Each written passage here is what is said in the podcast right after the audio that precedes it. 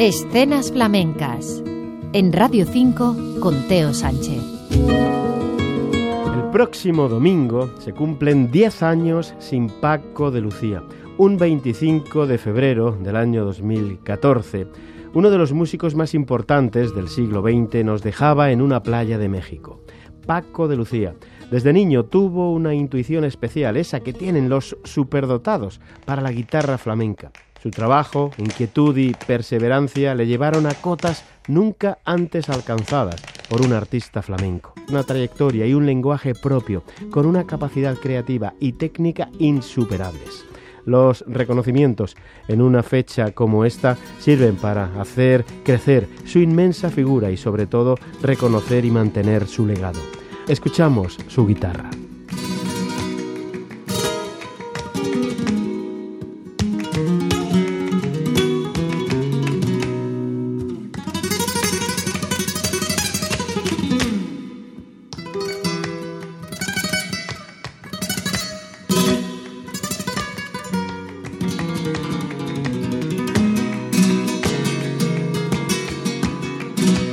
La guitarra de Paco de Lucía, siempre presente. Presente también hoy en el Festival de Jerez, que es una de las citas señaladas en el calendario flamenco cada año. La elegida para abrir el festival hoy mismo es la bailaora Sara Varas, que presenta un espectáculo titulado Vuela y que precisamente está dedicado a la figura de Paco de Lucía. Mañana vuelve a actuar en el Teatro Villamarta. Este fin de semana, como decíamos, comienza el Festival de Jerez y contará con diferentes actuaciones y propuestas, entre otras el guitarrista José Quevedo Bolita, Maui de Utrera o la bailaora Fuensanta La Moneta. Daremos buena cuenta de lo que suceda en este festival en próximas ediciones de estas escenas flamencas en Radio 5, Todo Noticias.